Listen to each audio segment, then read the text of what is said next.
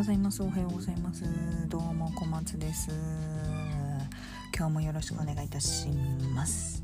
なんかさ最近さ花粉が飛んでんのかわかんないけどすげえくしゃみが出る。皆さんはどうです？なんだろう？なんか飛んでんのかな？でもなんかこの時期の花粉みたいなの調べてみたんだけど全然該当しないんだよね。なんだろう？なんか知ってる方いらっしゃったら是非コメントいただけると嬉しいなと思います。はい。なんだろうななんかあれかな。エアコンとかの関係？いやでもエアコンつける前からぐしゅぐしゅしてるかな。ちょっと謎なんですけど。はい。もし何か知ってる方いらっしゃいましたら是非教えてください。ではそんな感じでやっていきましょう。小松の音量小さくてどうもすいません。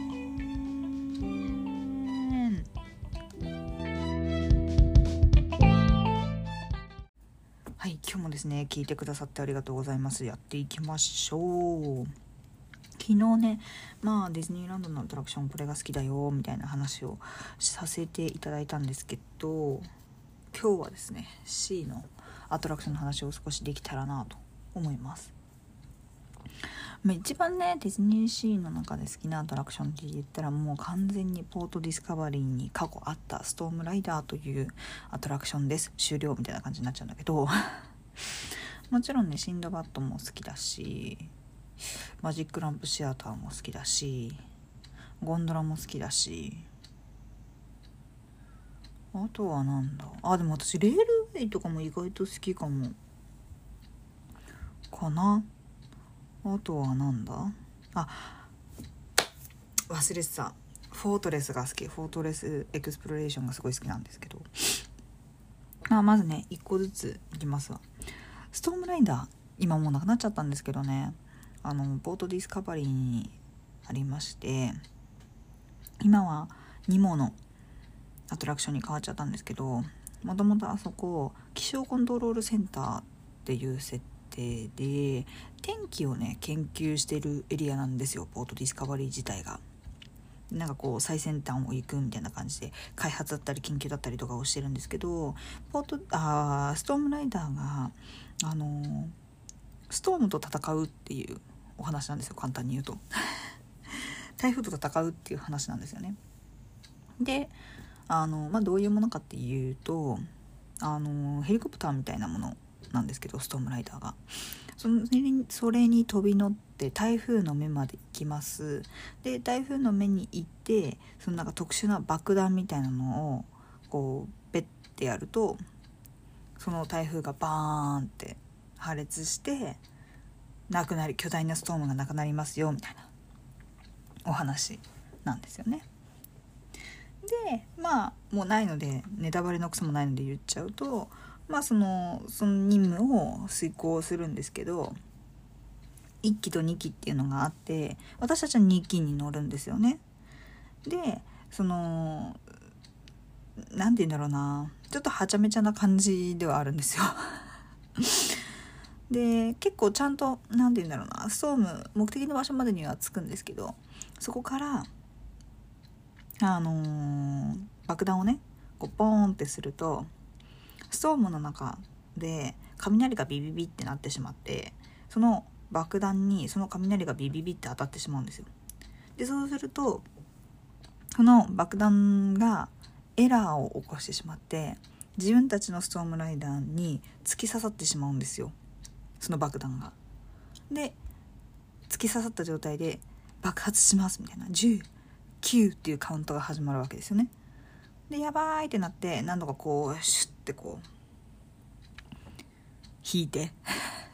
なんとかなるっちゃなるんですけどまあ穴が開いてるからで台風の状態だからまあ水やら風やらがすごいわーってなってうわーってなるっていうお話なんですけど。でねその私たちが乗ってる2機目っていうのは観光客を乗せたストームライダーだったんですよ。我々観光客みたいな感じで行くんですけど。が大体は第1期の人たちがやってくれますよ。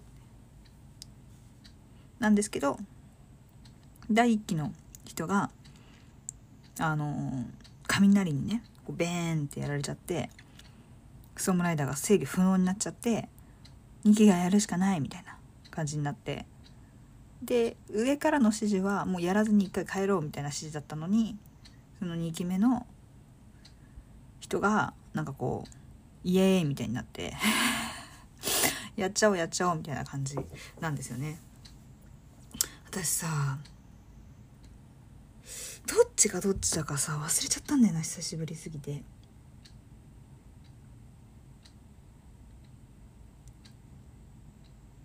キャプテン・デイビスうん。そうだね。キャプテン・デイビスが私たちの2期だね。でキャプテン・スコットっていうのが1期の人だね。多分。うん。でキャプテン・スコットは結構堅実な方というかこうお堅い方みたいな感じなんでなんかこうこれ以上はやめようみたいな。結構かっこいい感じなんだけどデイビスは「えー、何言ってるか聞こえないな」みたいな感じで どんどんどんどん行ってしまってでまあ結局最終的にはあの良かったんですけど上官から後から怒られそうな展開っていうような感じで終わるっていうすごく名作だったんですよね。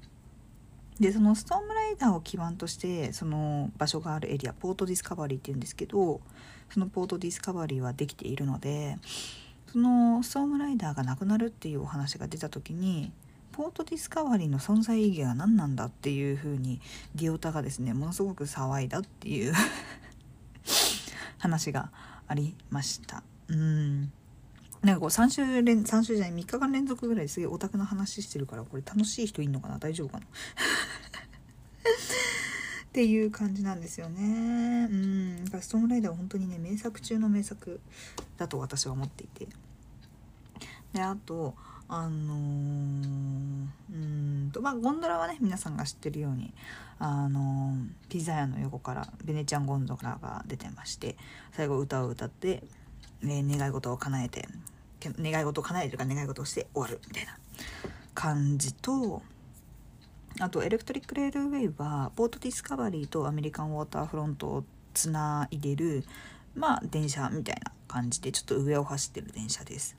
からちょっとなんか歩くのだりーなってなったらまあレールウェイ使ってもいいかなと思います。待ち時間が少なければ。あとはあの船。トランジットスチーマーラインっていう船もあってその船も何か所か停留所があるのでああ足疲れだな奥に行くのだるいなって思う時はそれに乗っていただけたらいいかなと思うんですけどあの気をつけないと一周周遊のものと半周のものがあるので奥に行きたいなと思う人はちゃんと半周のものに乗らないと。うんとザンビーニブラザーズリストランテの横から出てるものなんですけどそこに乗っていただかないと奥には行けなくて。えーと、ダッフィーの方にね一周用の船があるので一周観光だけしたいなみたいな感じの人はダッフィーの方から乗ってください。でえっ、ー、とフォートレスエクスプロレーションなんですけどートレスねもともとねあのそんなに何て言うんだろうなアトラクション要素みたいな感じっていうよりはそれぞれにコンセプトがあって美術館みたいな感じだったんですけど今実はなんかちょっと謎解きチックな要素が追加されていて SEA っていうなんかこう調査機関みたいなのに入って謎解きをするんですよ。っていう要素が追加されたんですよ。もともとなかったんですけど。で、その私はその要素が追加される前からすごく好きで、でもその要素が追加されたからといって何かが大きく変わっているわけではなくて、展示されているものとかはそのまんま。で、その地図を持つことによって SEA の地図を持つことによってもっとなんかこう楽しめるよみたいな感じには変わってはいますただ別にそれをやらずに見てもすごい楽しめる感じです。で何て言うんだろうな。ちょっとね科学館チックだし美術館チックみたいな感じになっていてなんかちょっとエリアみたいなところなんだけどあの何て言ったらいいんだろうな。うーん説明が難しいね。うーんちょこちょこちょこちょここううん部屋みたいなのがあってそこに入るとなんか仕掛けがしてあったりとかここ入るとなんか展望台になってたりとかここ入るとなんか音がしたりとかなんかこういろんな要素があってですね。あのエリアはすごくなんかこう冒険心をくすぐられるというか私小さい頃からすごく科学館とかすっごい好きだったのでああいうのが好きな人にとっては多分たまらないというかそういう場面場面場所になってると思います。あのフーコの振り子とか置いてあったりとかね。あと目の錯覚を使った絵とか。なんか結構いろいろあります。あとはあれか。星座。あそこね小さい頃ちょっと怖かったんだけどね。今結構好きなんですけど。ちょっと曲が怖いんだよね。あの惑星をねぐるぐるぐるぐるして遊ぶっていうところがあって。もう説明できん。これはもう言ったらもう私なんぼでも説明したるんだけどもう説明できんよ。もう。私ねフォートレスすごい好きでこの間のその誕生日の時にどうしても行きたかったんですけどまだリハブ中だったんですよね。あのリハブっていうのはお休み中ね。なんか工事してるわけじゃないと思うけどなんか点検かなんかしてる感じだったので入れなかったんですけど悲しかったね。私もう入場料フォートレスのために8割払ってると言っても過言ではないと思ってるからさはあって思いました。まあ、シンドバッドはねシンドバッドうん本当にあの大好きですしマジックランプシアターもすごい大好き。シンドバッドはあの昔ねすごい怖かったんだけど今改装されてすごい可愛くなってますけど、うんと、簡単に言うと「It's a Small World」みたいな感じで船がこうバーっていって物語が進んでいくっていう感じで全く怖くないですあれは。うん、まあ私みたいなタイプの人はちょっと怖いんだけど普通の人から見たら全然怖いような要素はないですマジックランプシアターも全然怖い要素はなくってちょっと確かに中は劇場型なので暗いんですけどそんなにあの怖いとかはない一回雷の音がするぐらいかな。中に入ってベキート様が埋設をしてくれるんだけどベキート様っていう蛇ね。蛇がいらっしゃって。でその中でうんとなんとなくのこれから始まるショーの説明をしてくれてで入ってショーが始まってで途中から 3D メガネでジニーが飛び出すのを見ながら演者さんのやってることも見ながらみたいな感じになっていきます。そうね。マジックランプシアターとしてはなんかあれだね。アシームとシャバーンっていう2人がいてアシームが見習い。シャバーンがすごく意地悪なマジシャンっていう立ち位置なんですけどベキットさんはね全然語り手なんで全然関係ないんですけど。である日そのベキベキット様じゃない。シャバーンがね魔法のランプを見つけるの。でその中にジーニーが入っててでなんかこう偉大なマジシャンにしてとかなんかこう意味のわからんことを言うんだけどなんかこうまあシャバンの思うようにはいかないわけですよ。だからちょっとおこで。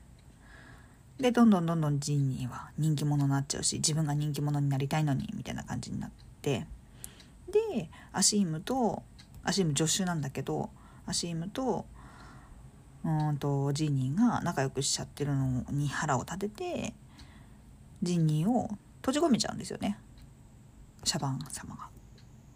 でその中で何とかしてみんなで救おうぜジニーをみたいなお話です これはあの結構参加型で楽しいので是非行ってみてください。涼しいしねなんかうん。普通にショーを見てる感覚で。普通に入れるので。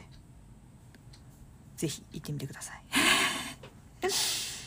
そんな感じかね。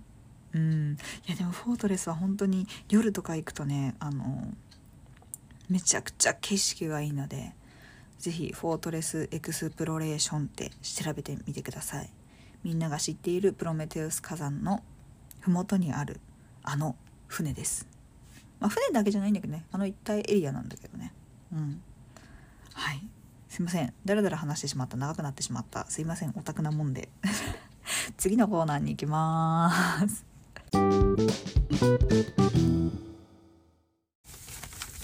いやほんとオタクってね好きなことに対してはねすごい話せちゃうからね。なんだかなっていう。感じではあるんですけど。すいませんね皆さんね。全然聞いてて面白くなかったかもしれない。しょぼんしょぼん。